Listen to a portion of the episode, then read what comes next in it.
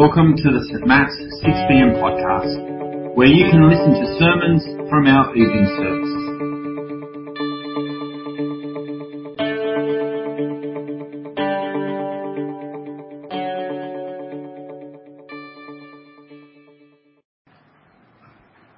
The first reading for tonight is from Isaiah 9, verses 1 to 7.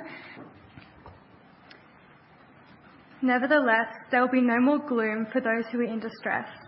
In the past, he humbled the land of Zebulun and the land of Naphtali, but in the future, he will honour Galilee of the nations, by the way of the sea, beyond the Jordan.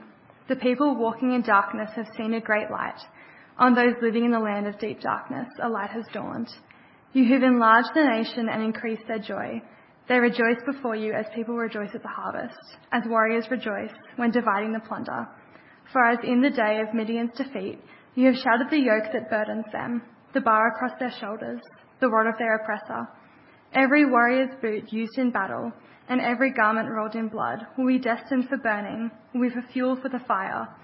For to us a child is born, to us a son is given, and the government will be on his shoulders, and he will be called Wonderful Counselor, Mighty God, Everlasting Father, Prince of Peace. Of the greatness of his government and peace, there will be no end. He will reign on David's throne and over his kingdom, establishing and upholding it with justice and righteousness from that time on and forever. The zeal of the Lord Almighty will accomplish this. John 1, verses 1 to 13.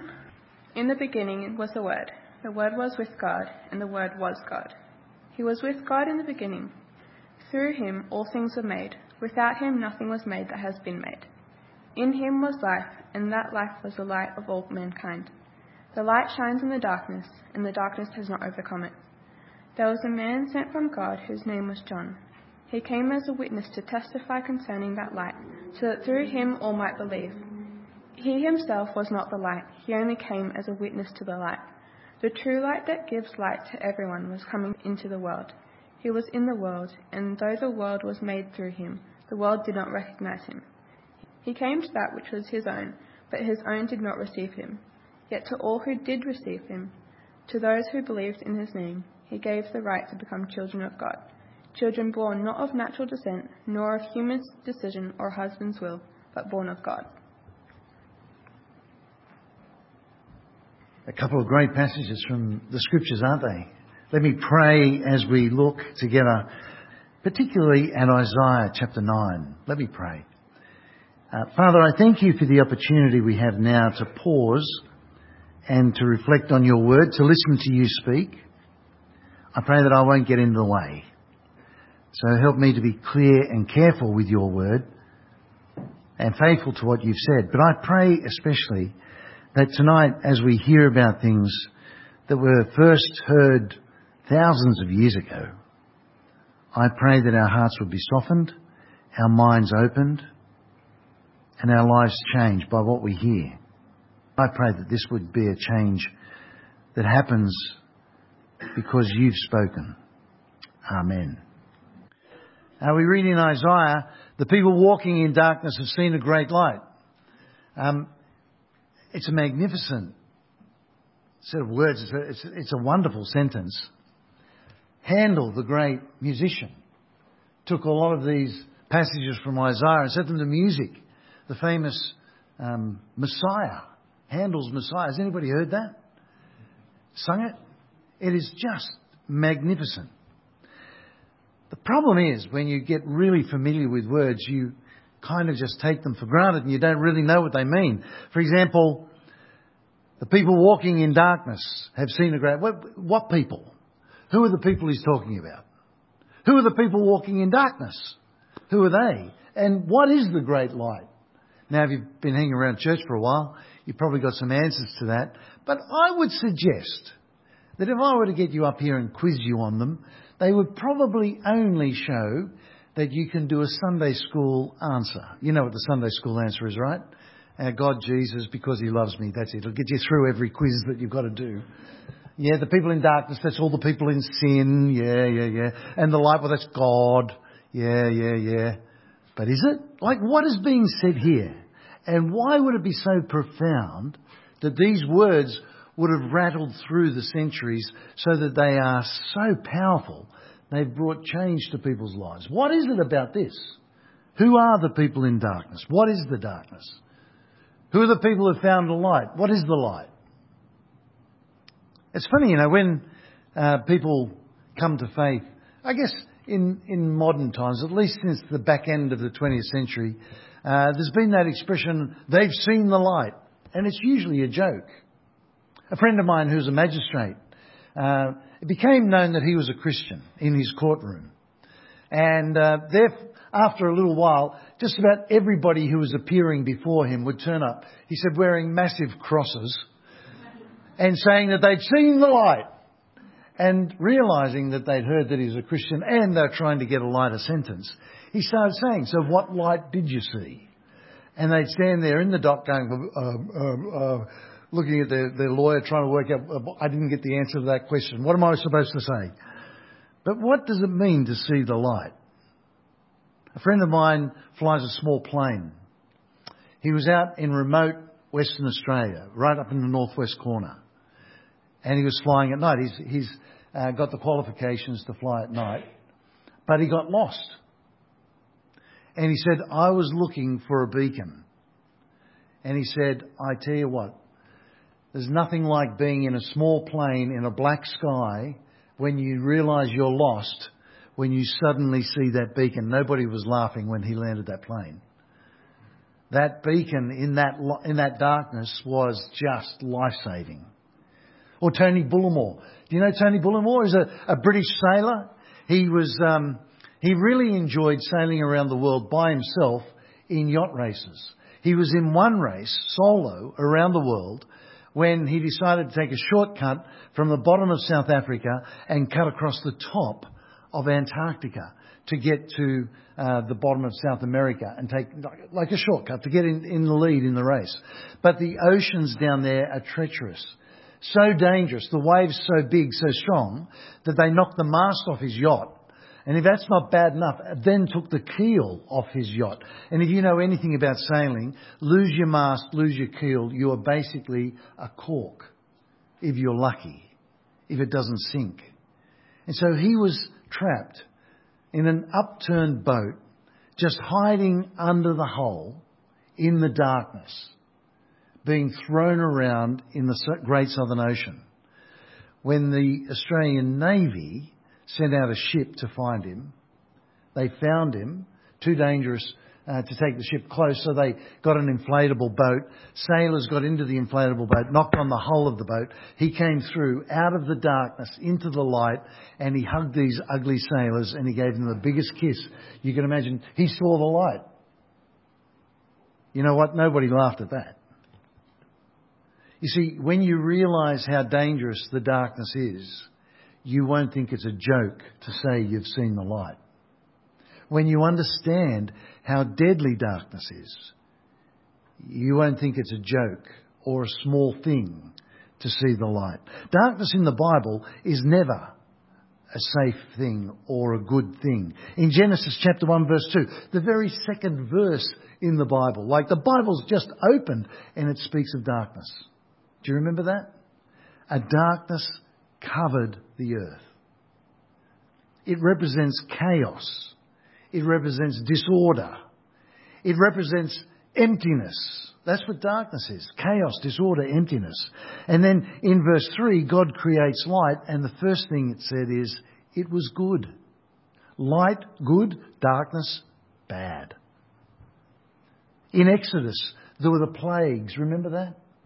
And one of the plagues, darkness. In the Psalms, God lightens darkness. His word is a lamp to our feet, a light to our path, because His word gets rid of ignorance and danger.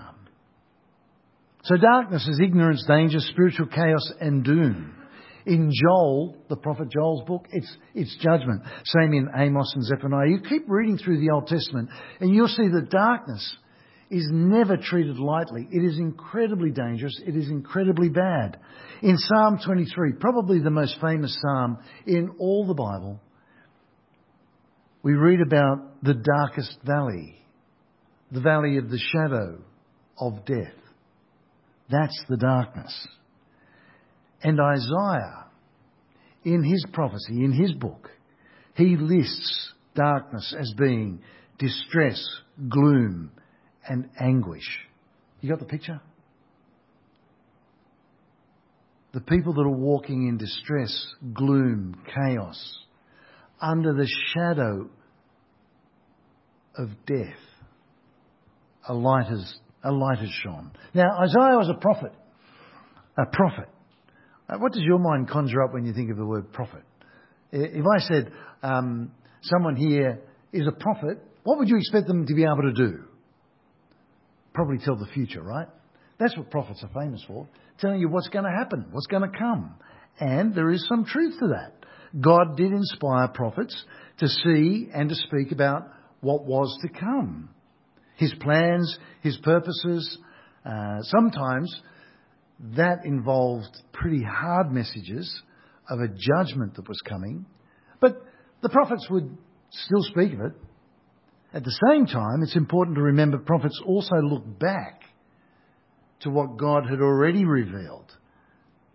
For centuries, God had been teaching his people all kinds of things through the prophets. And they, as their role would dictate, would remind people of what God had said. So a prophet can be someone who actually reminds you of what God said and what he's done. In the Old Testament, the prophets were often the ones who reminded people that God had been leading them, caring for them, that He'd set up a relationship with them based on a covenant, an agreement, pledges, promises. I recently married a couple last last weekend, actually, last Saturday. Um, a young couple uh, that uh, I knew their parents. I've known uh, them since, well, him since he was born. So it was a real privilege to do that. But you know what the heart of a marriage is? A covenant. That's the way God relates to us through covenant. And just like in a marriage that's based on promises, God relates to us based on promises. God has set up his relationship with his people based on a series of promises, a series of covenants. Remember Noah. What was the covenant sign? Not a rhetorical question, you can join in. Rainbow, you got it? Yeah, very good. Abraham, what was the covenant sign? Yeah, we're in mixed company. It was circumcision. We may not mention that one. And then there was Moses. And the covenant sign was the law with commands, promises, instructions. And God's promises have always been accompanied by signs that point out a promise. The promise to Noah, the promise to Abraham, the promise to Moses. The regulations of marriage covenant are pretty similar too. They're based on promises. And I figure that there may be a few married couples here. And I figured that if we can remember the covenant promises from Noah and from Abraham and from Moses, then the married couples here would no doubt be able to stand and recite the promises that they exchanged when they got married off by heart. Right? No. let me remind you, let me remind you, this goes like this. Couples, when they get married, promise to live together according to God's law, to honour each other as husband and wife, and forsaking all others, love and protect each other, for better, for worse, for richer, for poorer. Is this ringing a bell? In sickness and in health, to love and to cherish each other as long as they both shall live. This is my solemn vow and promise. Remember? Yeah, I can, I can just see the, the eyes linking and connecting.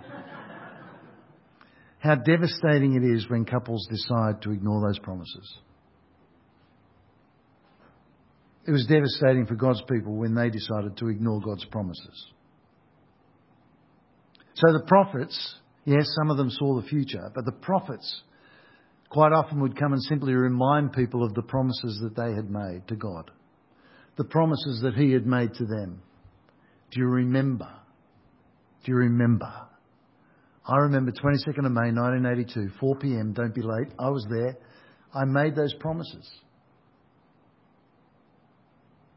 God remembers the promises he has made to his people.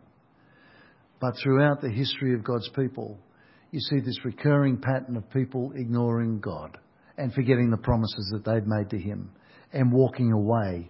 And that walking away means that they go walking into the darkness. They are the ones walking in darkness.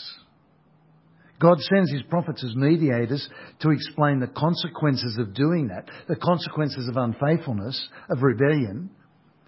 And the prophets would then summon people to repent, come back, do the mediation work, come back to God, change. It's really interesting in our service tonight, in a little while, I'm going to ask each of the five people down the front if they want to follow Christ and then the next question I ask is Do you repent? Do you change? Are you willing to walk away from sin and walk into obedience with Jesus? That's the first question. It is a, it's a profound question. Now, the answer is written in the service sheet that they've got. I, I guess they'll get it right. But what about for you? I think it's an important question. Isaiah came to his people and asked whether they were willing to repent. Isaiah was a prophet uh, living about 750 years before Jesus. He was in a place called Judah. Judah was really two states in southern Israel. If you know the map at all, yeah, it's from Jerusalem and down around to the coast. And he went to them and he said, Repent. Recommit yourselves to God because you guys have ignored Him. You've been living in ways where you're really treating Him like He doesn't even exist. And when He does that, when Isaiah goes with that message, he actually already knows that people will ignore him. But he doesn't nonetheless. And I think there's an example there for each of us. You go and tell your non Christian friends, the people that don't yet know who Jesus is, that they need to repent, and most people will ignore you. But like Isaiah, don't just give up because they ignore you. Keep, keep asking. Why? Because living in step with God, following Jesus, is the only way to life. We'll come back to that in a moment. Isaiah tells God's people what God is about to do. There is an immediate future and there's a more distant future for them. The immediate future, well, he says to them, there is a grave risk coming from up near Turkey, the nation of Assyria. The ancient nation of Assyria was a major power. It had an incredible war machine and they were heading south. They wanted trade routes that would take them to the coast and connect them with Egypt, which basically meant they had to take out everyone and anyone that was living between them and Egypt. That included Judah, Israel, and Aram. So Isaiah goes to his people and he says, the king of Assyria is going to come down. He goes to the king of Judah, a man named Ahaz, and he says, You need to realize Assyria is coming. Their king at the time, a guy with a really snappy name of Tiglath-Pileser III. Yes, Tiglath-Pileser. That family got it wrong not once, not twice, but three times. They named three boys Tiglath-Pileser. What a shocking name. Anyway, he was the emperor, and he was marching down with 300,000 men, chariots, horses, war machine to wipe out anyone in the way.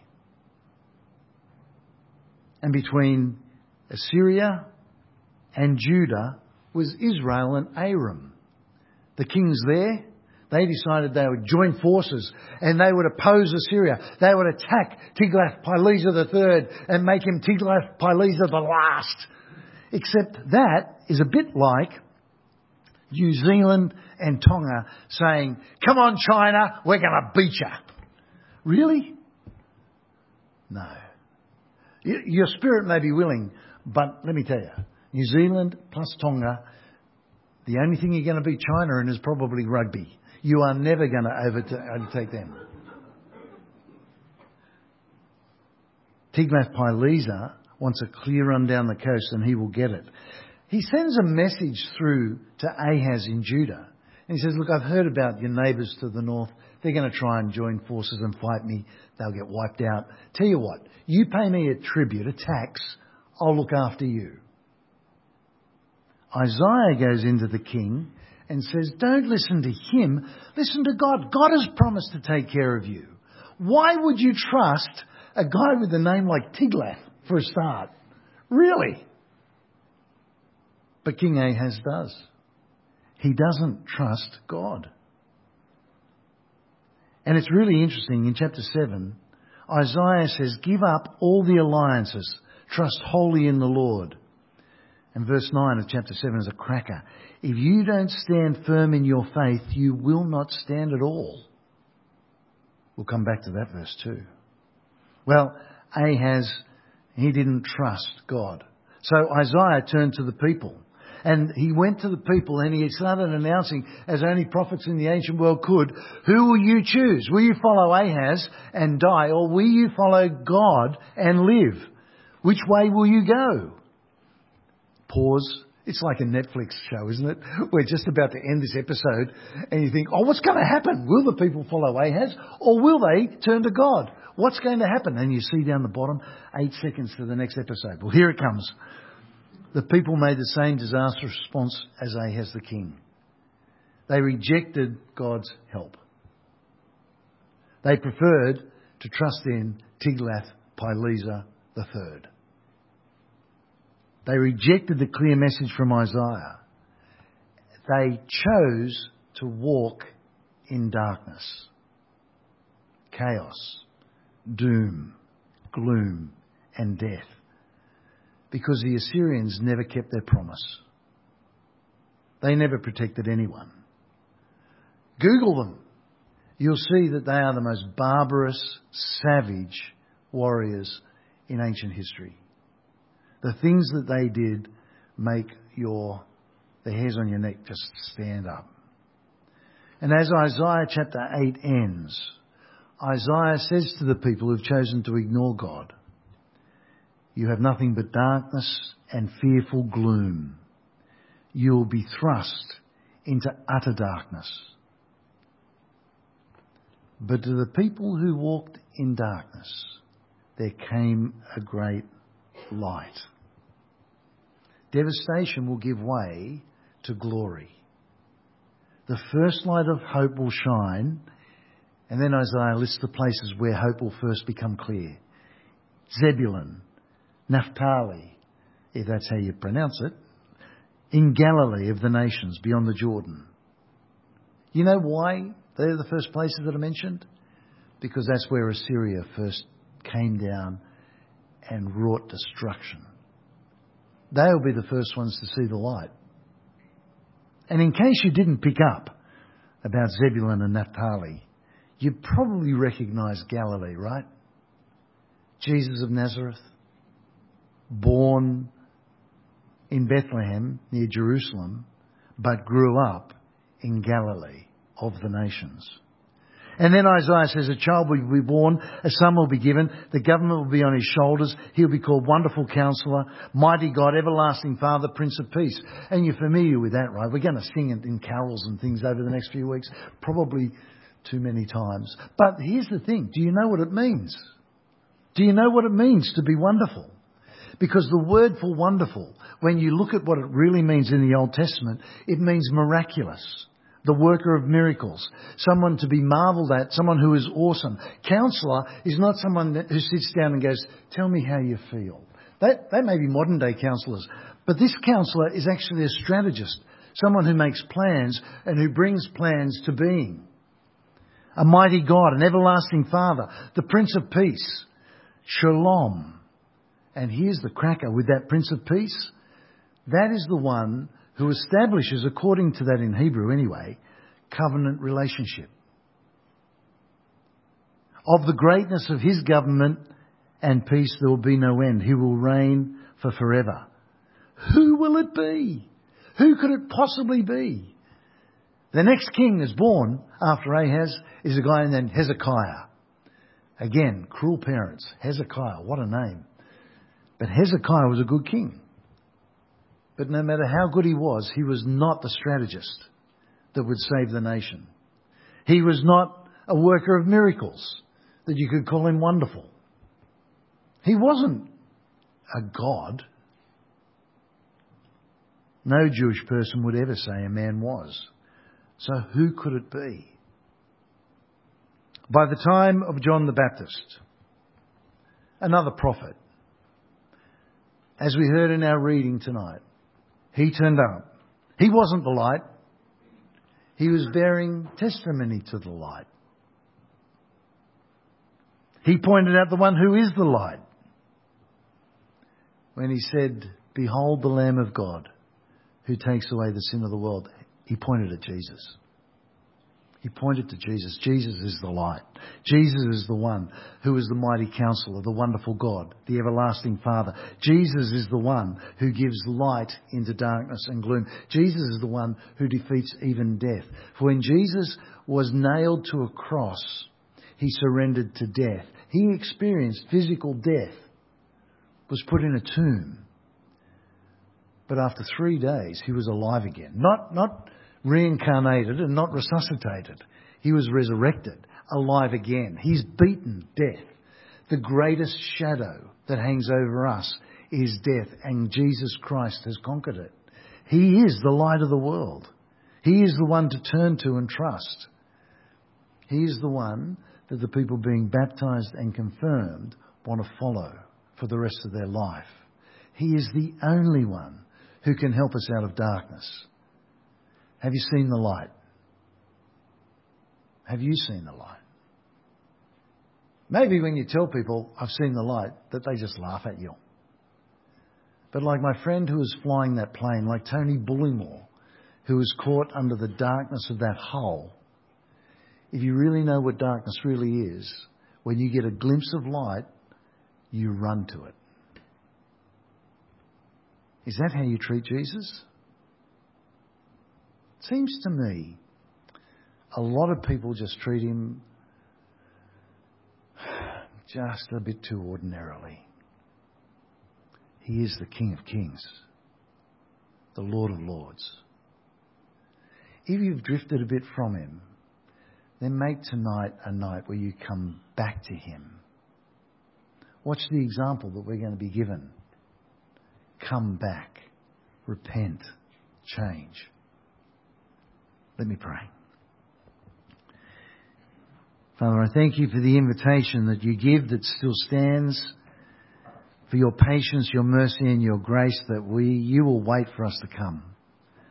And I pray that as we see who Jesus really is, the light of the world, that we might come into the light and walk with him forever. Amen.